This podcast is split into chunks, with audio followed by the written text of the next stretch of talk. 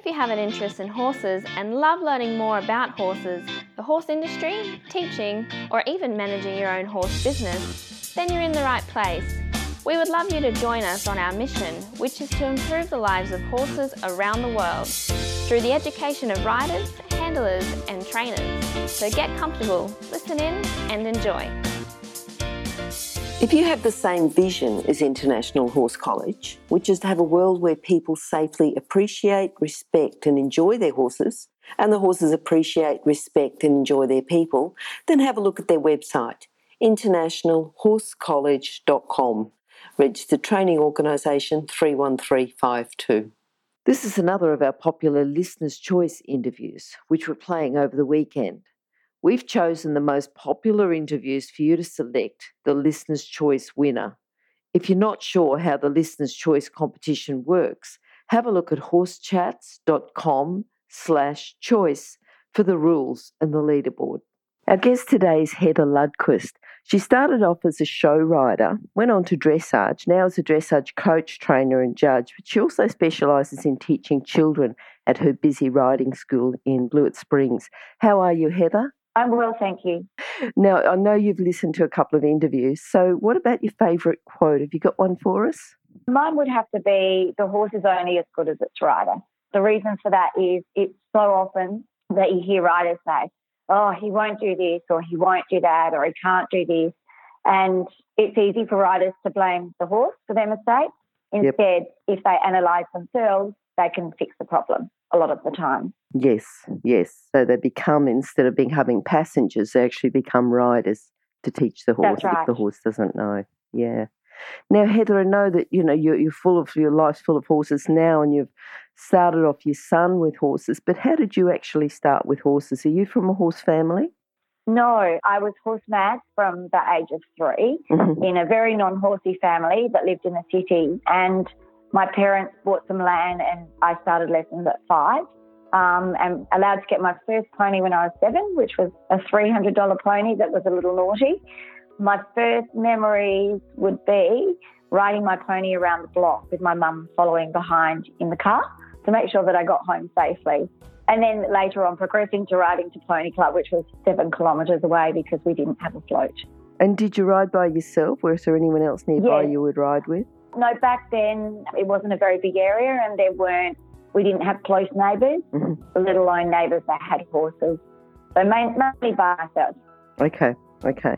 It's the sort of thing I often do interviews, and people tell me how they started with horses and some of the things they did, and they do cringe, you know, because now you think letting a seven year old, you know, a young child ride seven kilometres to Pony Club by themselves, you know, and you think of all the risks, but when you're not yeah. aware of the risks, I think, you know, this is when um, things just happen because people aren't aware of what can happen. That's right. And you wouldn't do it now with the traffic on the road, that's for sure. mm, mm, for sure. Now, do you have people working for you at your centre? No, um, you do, do it all yourself. Okay. Yes. If you were going to have someone who was working for you, what would you look for, or, or if someone's going to talk to you about working with horses and having a career with horses, what are the core skills and character traits that you think that they need? I think, first of all, you need to be very passionate mm-hmm. and very dedicated, and you need to be an extremely hard worker because the hours are very long. Okay. So you have to really, really like what you do. Yep. Yep. All right. Now, when you started with horses, did you go from school straight into horses? What was the progression there? No, I just come back from doing the Wimmera circuit in Victoria with Jill Rolton. Yep. And when I came back, begged my parents to let me leave school, and they said you can only leave if you have a job. And then a client of Jill said, "We'll gladly have you if you want to work ride our horses for us and help us with our show team." Yep. So that's what I did for a little while. Um, it didn't pay very well, so then I found myself having to then get an office job to pay for my horses. Yeah. Yeah. So that's how it started. Okay. Okay. What do you think about working in the horse industry now, uh, working with horses? What do you think is the best thing about working with horses? I think the best thing is being able to help riders and then watch them develop into better riders and have more understanding of their own horses. Okay, yep.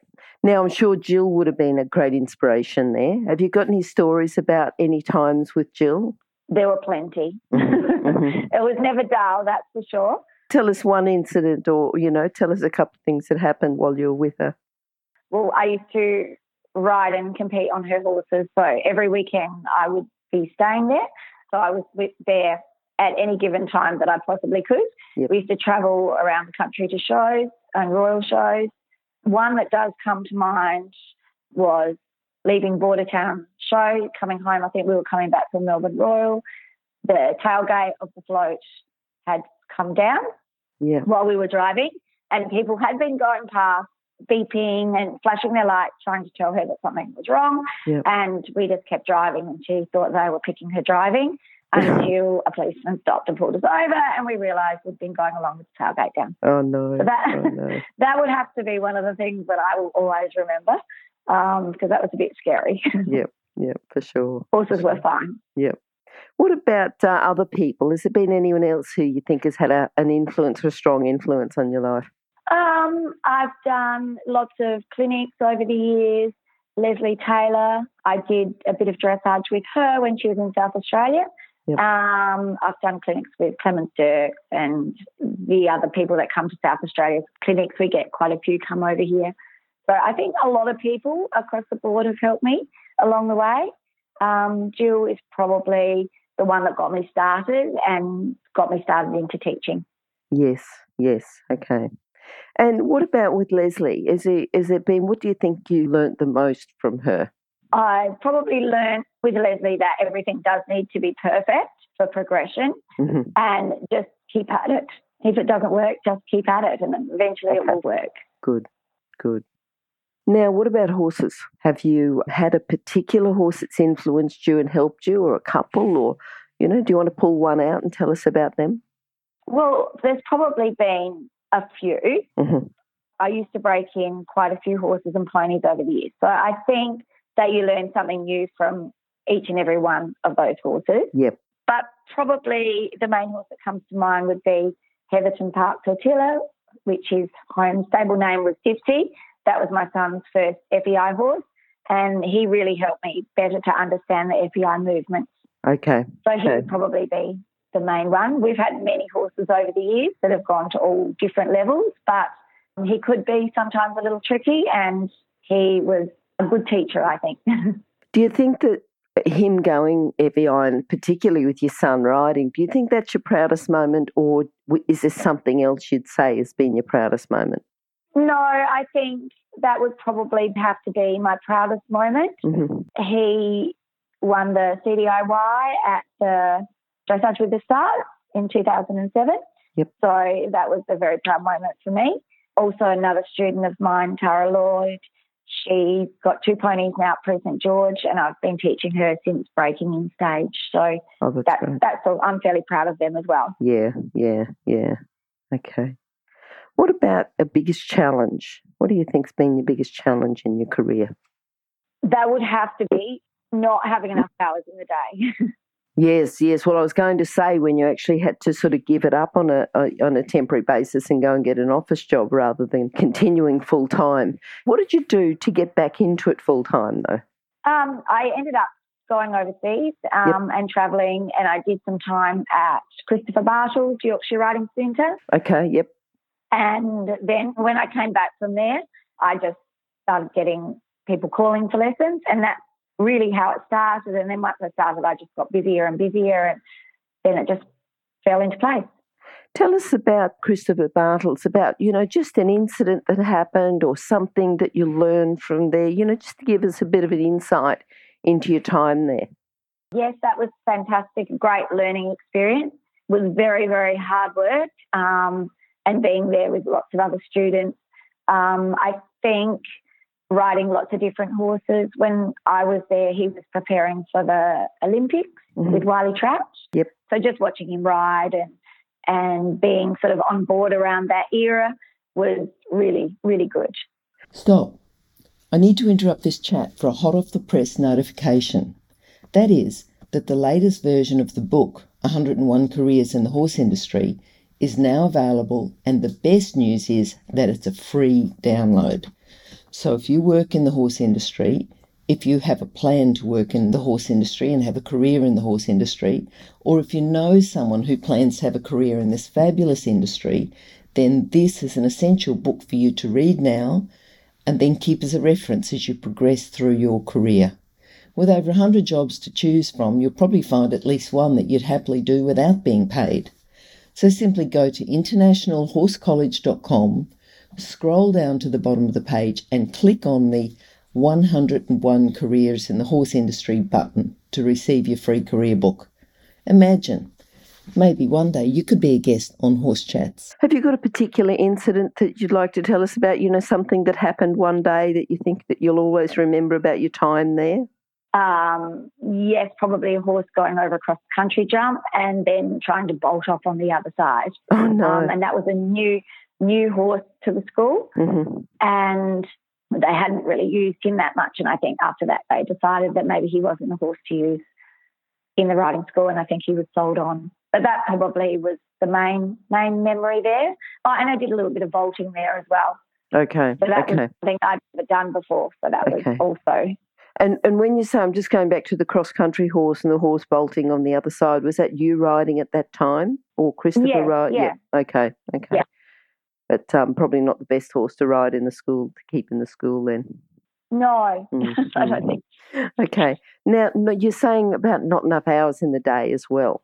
How do you manage it? Have you got time management tips for people? Because everyone's going to have that same problem, but you know, it's it's sort of overcoming these challenges and and helping you get better organised and helping you being able to fit things into the day. So, for someone else that says, "Look, I just can't fit it all in. I'm busy," what sort of tips would you give them? I think you just have to when you work for yourself. Mm-hmm. Um, so we start here at six in the morning. We're out feeding stables, cleaning yards, doing rugs. I usually start teaching at eight thirty in the morning. Um, some days it's block a block all day, and I'm usually not inside until nine thirty at night. Mm-hmm. And so mm-hmm. you just have to be very organised. Yep. And be onto everything. Mm-hmm. Um, there's no sort of going down the street to the cafe or anything like that. It's just work, work. But I think once you get into that routine, mm-hmm. it's hard. It's quite an easy thing to follow. Okay. So hard okay. work is probably the best thing. And yes, you have to be very organised. So getting your day organised before you start is yes. probably a good one. Yes, and keeping to a routine. Mm-hmm. Mm-hmm. Okay, no, that's good. That's good.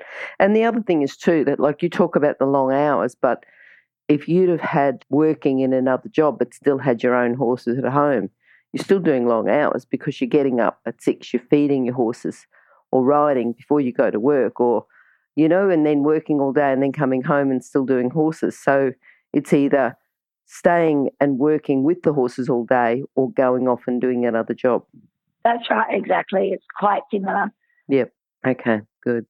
Now, just thinking about because you teach a lot of kids, how do you think, you know, it's really important for kids to get, first of all, to keep them safe you know, so that they have got the confidence to go on and ride, but also to keep them interested and involved in their riding. So, have you got any tips for that to keep kids interested and involved, but also keeping them safe at the same time? I think it's teaching them about horse awareness, first of all, mm-hmm. so that they are aware of the safety issues with the horse and they, they start to learn how a horse thinks. That's really, really important.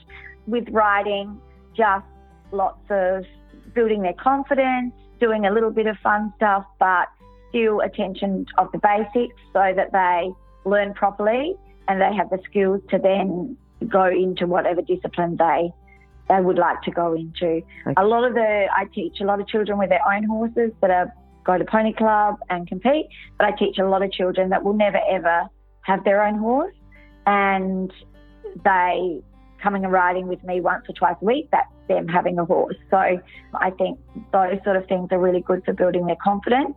Um, and they have the horse here when they come for lessons. They have to tack up and it and, and treat it a little bit like it's their own. Yes, yes. So still learning all those skills that they need to learn yes. as well. Yeah. Otherwise, it's too much of a big shock when they get their own horse. You know, if they've always they, come right. just for lessons and then all of a sudden they've got their own horse and they don't know how to saddle and they don't know how to feed and they don't know how to do all the extra stuff. That's right. And there's lots yeah. of that. yeah. What about marketing? How do you think is the best way to market to kids? Do you market to the kids? Do you market to the parents, to the schools? What's your best way of doing that, or is it just all word of mouth? Here, it's just all word of mouth. Mm-hmm. Um, we don't advertise at all, and we're full all the time. But I think probably a, a good way, if you wanted to build your business, would be maybe through the schools. Yep. Or even the local pony clubs because there's always children there that need a hand and just that little bit of expert advice. Mm-hmm, mm-hmm. All right, now Heather, have you got a book that you could recommend to our listeners, something that could um, complement their training? Um, I like Jill Rolton's Free Rein. It's inspirational, it's good, it? yeah, and it's a great insight to a writer's world which is full of ups and downs. Yep, yeah. All right. Were you mentioned in the book? Uh, now I can't remember. It was a long time ago I read it. Possibly. yeah, yeah. She did talk about a lot of people and a lot of incidences. So, yeah. Yes. Yeah. Okay, now what are you looking forward to at the moment? You've got a, a young horse for your son that you're bringing on? Yes, well, mm. he's 10 now, and we call him Wally.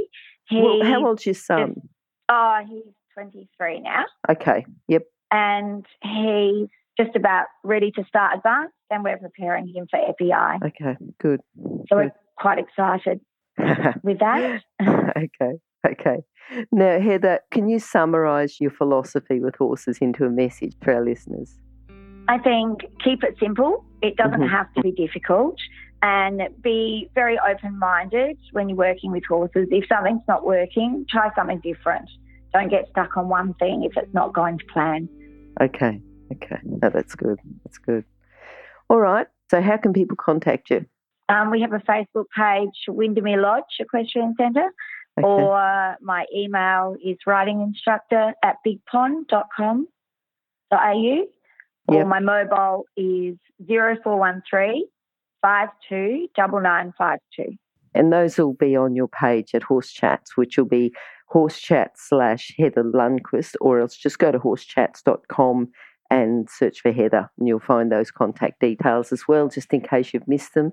Thank you for talking to us today. I think, uh, yeah, I think good. I think good about the tips for the horses. Interesting to know just about some tips about, um, you know, your time with Christopher and your time with Jill, and um, you know, for all those people that have ever driven along with the tailgate down on their float, you know, it happens to the best of us. yes, you know, it can happen. Can happen. You've just got to pull up. It yeah, and if people are driving along the road pulling faces and making fun of you, you know, maybe you've got to pull over and they're not just making fun of your driving.